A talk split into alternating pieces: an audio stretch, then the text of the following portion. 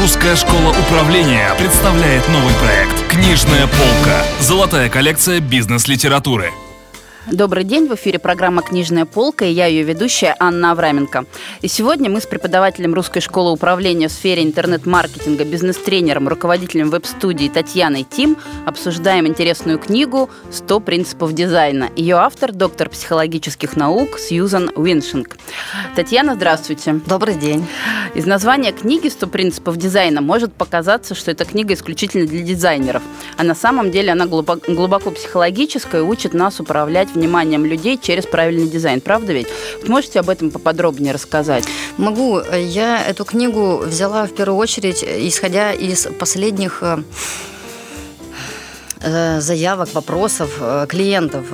Чаще всего в последнее время обращаются с вопросами не просто сделайте сайт, а вот сделайте нам так, чтобы покупали.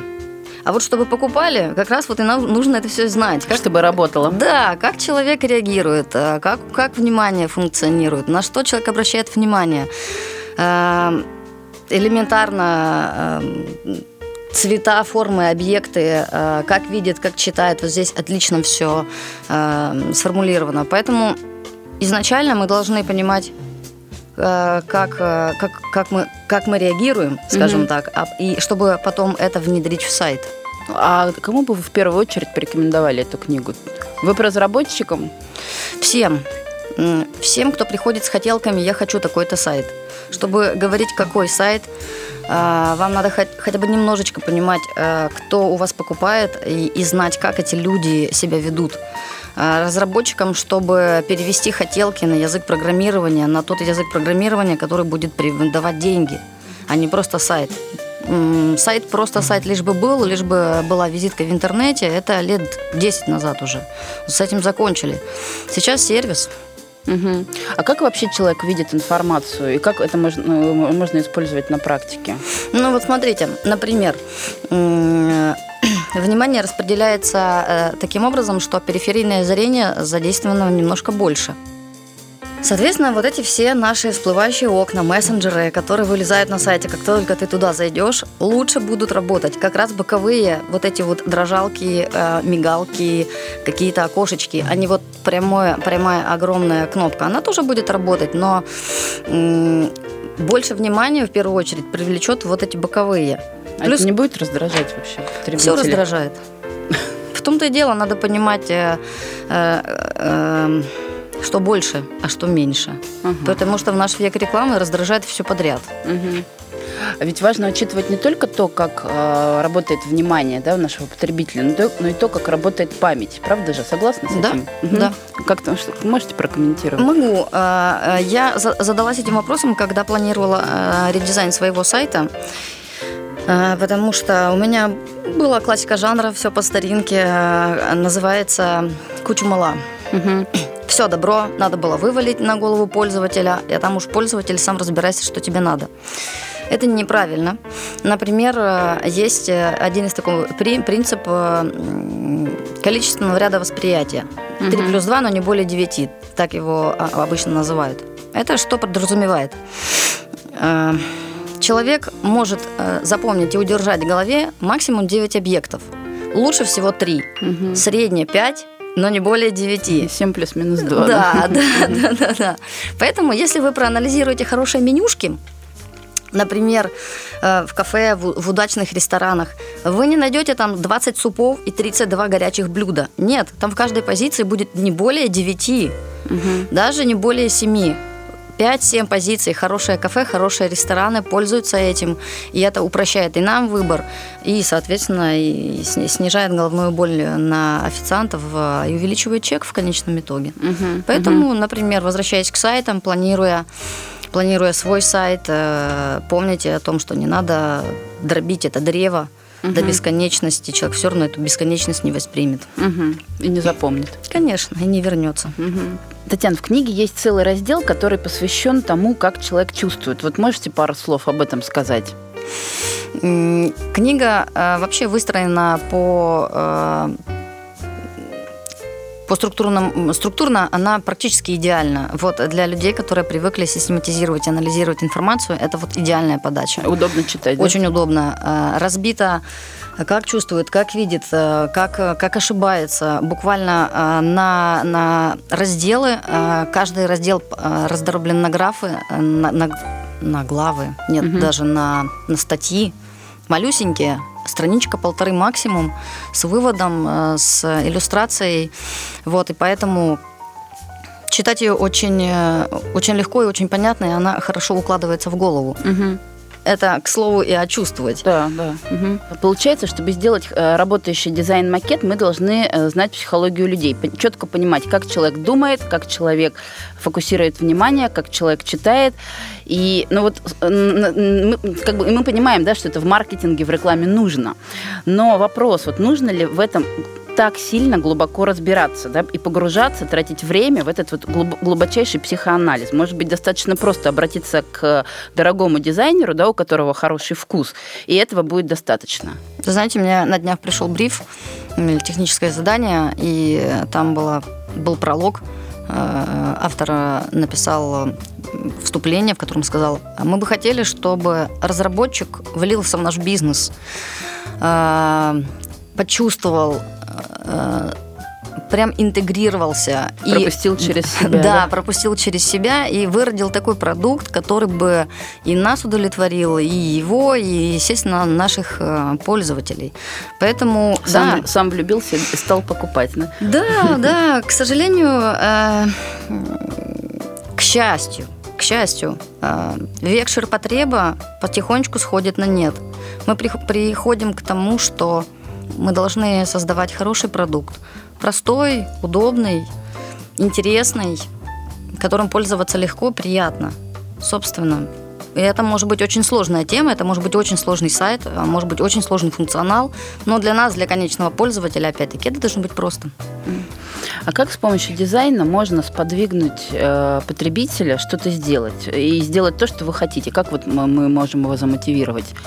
Через призму дизайна? Э, смотрите, призму дизайна зачастую понимают просто как цвет или форма или там графика. или графика, да, исключительно как некий элемент. А, мы э, корректно о дизайне говорить более широко. Это удобство в полном смысле этого слова. Например, если вы едете в поезде и э, умывальник, а ручка, на которой держаться справа, то встает вопрос, кто проектировал этот поезд. Я же не могу умываться, нажимать на кран правой рукой, потому что большинство правши, и одновременно держаться. Сделайте две ручки. Это тоже дизайн.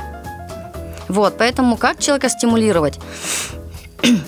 Кого-то цветом, кого-то, возможно, звуком, кого-то э, анимашкой, кого-то э, интересным материалом. В зависимости от того, чему посвящен ваш сайт, э, эти элементы и нужно использовать, потому что э, фактически Дизайн э, это инструментарий, который нужно использовать. А автор книги, она как-то предлагает вот сегментировать, категоризировать потребителя? Кто на какие стимулы э, клюнет, скажем? Нет, э, она не, не дает э, узкого, узкой характеристики целевки, что, например, вот такого э, склада психологического люди реагируют на это. Она просто описывает, э, в общем, психологию, как люди реагируют. Например, там вот один из топиков называется «В состоянии стресса человек чаще ошибается». Это свойственно всем. И аналитикам, и думателям, и, и, дел, и, де, деятелям. Как только мы в стресс попадаем, мы автопилотом ошибаемся чаще. Поэтому это тоже нужно отмечать. Вот. Ну, действительно, в книге целый раздел посвящен ошибкам, да, как, как человек совершает ошибки, как, как люди ошибаются и почему. Э, вот ваши рекомендации, да, как э, специалиста, эксперта по интернет-маркетингу, как спроектировать такой э, интернет-ресурс, да, сайт, интернет-портал, чтобы человеку было удобно даже в состоянии стресса. И, и чтобы этот э, сайт, когда, да, как продукт, он не раздражал пользователя. А, минимализируйте выбор. Не надо человека нагружать. Выберите как, как двери в Макдональдсе, мы всегда знаем, тянуть или толкать, потому что там либо ручка, либо плашка. Все. Точно так же ну, э, хорошо бы делать и в интернете. Если поле ввода запрограммируйте одну форму ввода телефона. Не надо писать плюс 7 или минус, или скобки, или ничего. Просто поле, кликнул мышкой и, пошла, и пошла подстановка полей. Все просто должно быть. Чем проще, тем понятнее, тем меньше ошибок, тем больше эффекта и, соответственно, выше продажи. Угу. То есть ми- минимизировать э, степень принятия решений – так, так? Выбора, лишнего выбора. Человек напряжен. Человек, э, например, человек сидит, ему нужно купить билеты э, э, на самолет. У него перерыв 15 минут. Ему некогда. Он еще хочет при этом попить кофе, отдохнуть, поговорить с коллегой и при этом еще купить билеты. И если вы тут ему предлагаете, а пойди туда, почитай, что там про этого, а, а, а тут подумай, как вводить телефон, да гори ясным пламенем эти билеты. Татьяна, автор говорит про э, то, что на э, выборы потребителя, да, на принятие решений, на э, восприятие дизайна влияют некие социальные факторы. Вот что это за факторы? Расскажите об этом.